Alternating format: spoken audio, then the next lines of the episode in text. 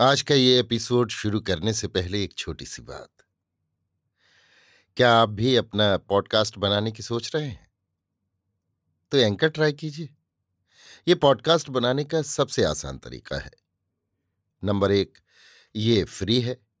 Number दो, इसमें कई सारे ऐसे टूल्स हैं जो आपको अपने फ़ोन और कंप्यूटर पर रिकॉर्ड और एडिट करने की फैसिलिटी देते हैं। नंबर तीन आप अपने पॉडकास्ट को डिस्ट्रीब्यूट भी कर सकते हैं, जिससे इसे स्पॉटिफाई और दूसरे प्लेटफॉर्म पर सुना जा सके। तो डाउनलोड कीजिए फ्री एंकर ऐप या विज़िट कीजिए एंकर डॉट एफ़ पर अपना पॉडकास्ट स्टार्ट करने के लिए। ये तो थी एक छोटी सी जानकारी, और अब शुरू करते हैं एपिसोड का सिलसिला। तो आज के एपिसोड में लीजिए सुनिए फणीश्वरनाथ रेणु के लिखे उपन्यास, मैला आंचल का, भाग तेरह, मेरी, यानी समीर गोस्वामी की आवाज़ में। गाँव के ग्रह अच्छे नहीं, सिर्फ़ जोतकी जी नहीं, गाँव के सभी मातवर लोग मन ही मन सोच विचार कर देख रहे हैं। गाँव के ग्रह अच्छे नहीं। तहसीलदार साहब को स्टेट के सर्किल मैनेजर ने बुलाकर एकांत में कहा है, एक साल का भी खजाना जिन लोगों के पास बकाया है उन पर चुपचाप नालिश कर दो। बलाय बलाय से नोटिस अट्ठावन बी तामील करवा लो। बलाय बलाय यानी घूस देकर। कुर्की और इश्तहार निकास करवाकर सरजमीन पर चपरासी को ले जाने की ज़रूरत नहीं। कचहरी में ही बैठकर गाँव के चमार से अंगूठा का टीप लेकर ढोल बजाने की रसीद बनवा लो। गाँव के एक दो गवाहों को भी ठीक करके रखो। स्टेट से उनको भत्ता मिलेगा। इन कांग्रेसियों का कोई ठीक नहीं। सिंह जी यादव टोला के नढ़ेलों का सीना तान कर चलना बर्दाश्त नहीं कर सकते। नढ़ेलों यानी बदमाशों। जोतखी जी ठीक कहते थे। बार बार लाठी भाला दिखलाते हैं। हौसला बढ़ गया है। अब तो राह चलते परिणाम पाती भी नहीं करते हैं यादव लोग। कलिया कभी कभी चढ़ाने के लिए नमस्कार करता है। देह में आग लग जाती है सुनकर। लेकिन सिंह जी क्या करें? राजपूत टोली के नौजवान लोग भी ग्वालों के दल में ही धीरे धीरे मिल रहे हैं। अखाड़े में ग्वालों के साथ कुश्ती लड़ते हैं।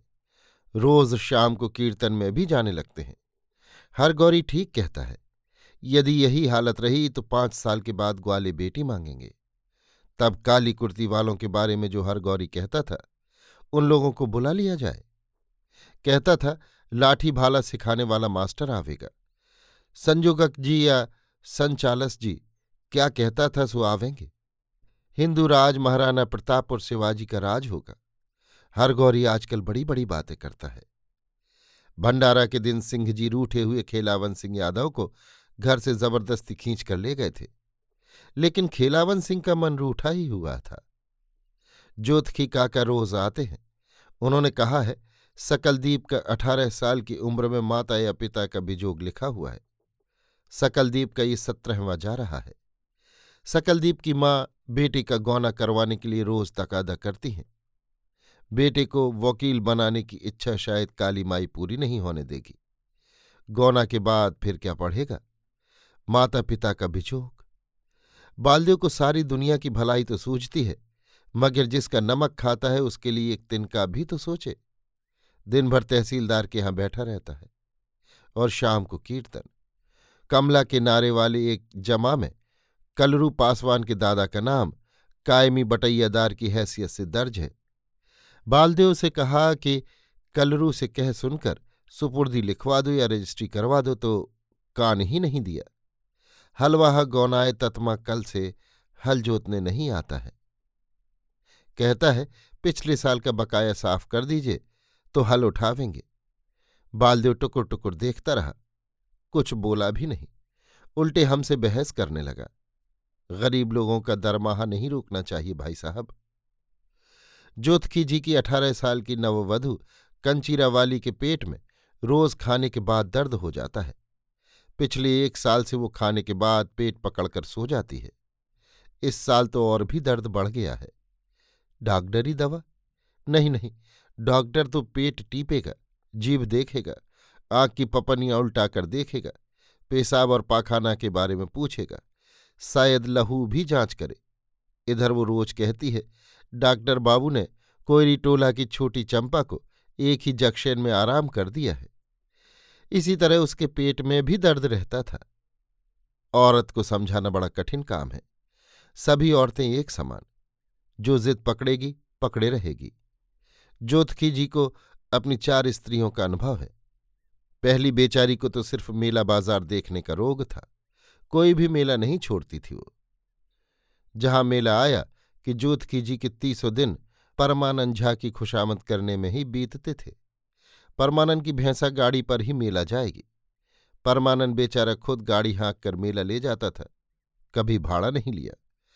आखिर बेचारी की मृत्यु भी मेले में ही हुई। उस साल अर्ध्योदय के मेले में वो जोरों का हैजा फैला था। दूसरी को हुक्का पीने की आदत थी। ब्राह्मण का हुक्का पीना। लेकिन ज्योतकी जी क्या करते? औरत की जिद। जब वो बीमार पड़ती थी तो बहुत बार ज्योतकी जी को ही हुक्का तैयार कर देना पड़ता था। पुरानी खांसी से खांसते खांसते वो भी मर गई। तीसरी को इस बात की जिद लग गई थी कि वो गाँव के लड़कों से हंसना बोलना बंद नहीं करेगी और कंचीरा वाली को डॉक्टरी दवा की जिद लग गई है। एकमात्र पुत्र रामनारायण तो कुपुत्र निकला। बिदापत नाच करता है। तत्मा पासवानों के पास रहता है। सारी ब्राह्मण मंडली में उसकी शिकायत फैल गई है। कोई बेटी देता ही नहीं। जोतखी जी क्या करें? हाथ की ऊर्ध्व रेखा तो सीधे तर्जनी में चली गई है। लेकिन कुंडली के दसम घर में शनि है। समझाते समझाते थक गया कि अपना नाम रामनारायण मिश्र कहा करो। लेकिन वो भी गंवार की तरह नाम रलैन ही कहता है। रामनारायण के साथ कंचीरा वाली को एक दिन अस्पताल भेज दें। घर पर बुलाने से तो डॉक्टर फ़ीस लेगा। लरसिंह दास गाँव के घर घर में जाकर पंचों से कह रहा है, आचार्य गुरु आ रहे हैं। मठ का अधिकारी महंत वही है। उसी को चादर टीका मिलनी चाहिए। महंत की रखेले ने अद्दासिन को मठ के मामले में कुछ बोलने का अधिकार नहीं। रामदास तो भैंसवार है। इतने बड़े मठ को चलाना मूर्ख आदमी के बूते की बात नहीं। वो बीए पास है। अंग्रेज़ी में बीजक बाँचता है। इसीलिए तो बाबड़ी केश रखता है, धोती कुर्ता पहनता है और आधी मूछ कटाता है। मठ पर एक स्कूल खोलेंगे, गाँव वालों की भलाई करेंगे। आप लोग बुद्धिमान आदमी हैं, खुद विचार कर देख सकते हैं। दासिन रखेलिन मठ को बिगाड़ देती है, साधु धर्म को भ्रष्ट कर देती है। आप लोग खुद विचार कर देख सकते हैं। तंत्रिमा टोले में पंचायत हुई, बंदिश हुई है। तंत्रिमा टोले की कोई औरत अब बाबू टोला के किसी आँगन में काम करने नहीं जाएगी। बाबू बबुआन लोग शाम को गाँव में आवें, कोई हर्ज नहीं। किसी की अंदर हवेली में नहीं जा सकते। मजदूरी में जो एक आध सिर मिले, उसी में सबों को संतोख रखना होगा। बलाई आमदनी में कोई बरकत नहीं। अनोखे और उचित दास छड़ीदार हुआ है। जिसे चाल से बेचाल देखेगा, बाँस की छड़ी से पीठ की चमड़ी उधेड़ लेगा। तंत्रिमा लोगों की इस बंदिश के बाद गहलोत छत्री, कुर्म छत्री, पोलिया टोले धनुखदारी और कुशवाहा छत्री टोले के पंचों ने भी ऐसी ही व्यवस्था की है। सिर्फ़ जनेऊ लेने से ही नहीं होता है, कर्म भी करना होगा। जाए तो कोई बाबू कभी संथाल टोली में, शाम या रात को, उनकी औरतों से कोई दिल लगी भी कर सकता है? संथालों के तीर पर जहर का पानी चढ़ाया रहता है। कुर्म छत्री टोले के लौजामानों ने कल रात को शिव शक्कर सिंह को बेपानी कर दिया। झुबरी मुसम्मात का घर तो टोले के एक छोर पर है ना? सिपहिया टोले की बांसवाड़ी के ठीक बगल में। लेकिन शिव शक्कर सिंह को क्या मालूम कि बाँस की झाड़ियों में छोकरे पहले से ही छिपे हुए हैं। जुबरी मुसम्मात को दस रुपये जरीमाना हुआ है। जहाँ से दे, देना तो होगा ही, नहीं तो हुक्का पानी बंद। शिव शक्कर सिंह से रुपया लेकर दे। इसी तरह लाल बाग मेला में पंचलैट खरीद होगा। बिना पंचलैट वाली पंचायत की क्या कीमत? लैट के दाम में बीस रुपया और कम है। एक दिन फिर बांसवाड़ी में एक घंटा मच्छर कटवाना होगा और क्या? कालीचरण का अखाड़ा आजकल खूब जमता है।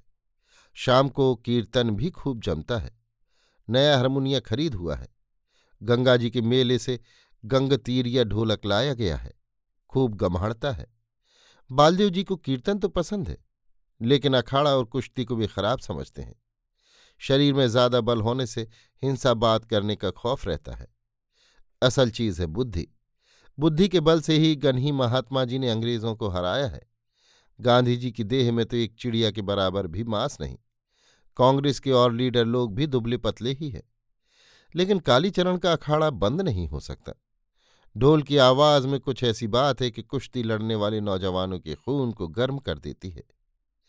ढाक ढिन्ना ढाक ढिन्ना। शोभन मोची ने ढोल पर लकड़ी की पहली चोट दी कि देह कसमसाने लगता है। ढिन्ना ढिन्ना ढिन्ना ढिन्ना। अर्थात, आजा आजा आजा आजा। सभी अखाड़े में आए। काछी और जांघिया चढ़ाया। एक मुट्ठी मिट्टी लेकर सिर में लगाया और अज्जा कहकर मैदान में उतर पड़े। कालीचरण आली कहकर मैदान में उतरता है। चंपावती मेला में पंजाबी पहलवान मुश्ताक इसी तरह आली या अली कहकर मैदान में उतरता था। तब शोभन ताल बदल देता है। चटधा गिड़धा चटधा गिड़धा, आ भिड़ जा आ भिड़ जा आजा भिड़ जा आजा भिड़ जा अखाड़े में पहलवान पैतरी भर रहे हैं। कोई किसी को अपना हाथ भी छूने नहीं देता है। पहली पकड़ की ताक में है। वो पकड़ा। धगड़ागी धगड़ागी धगड़ागी। कसकर पकड़ो कसकर पकड़ो। चटाक, चटधा चटाक, चटधा। उठा, पटक दे, उठा, पटक दे। गिड़ गिड़, गिड़धा गिड़धा गिड़धा। वह वाह वह वाह वाह, बहादुर। पटक तो दिया। अब चित्त करना खेल नहीं। मिट्टी पकड़ लिया है। सभी दांव के पैंच और काट उसको मालूम है। ढाक, ढिन्ना, तिरकिट, ढिन्ना। दाव काट बाहर हो जा। वाह बहादुर, दाव काट कर बाहर निकल आया। फिर धा चट गिरधा आजा भिड़ जा। ढोल के हर ताल से पैंतरे, दांव पैंच काट और मार की बोली निकलती है। काली थान में पूजा के दिन इसी ढोल की ताल एकदम बदल जाती है। आवाज़ भी बदल जाती है। धागिड़ धिन्ना धागिड़ धिन्ना। जय जगदम्बा जय जगदम्बा। गाँव की रक्षा करो माँ जगदम्बा।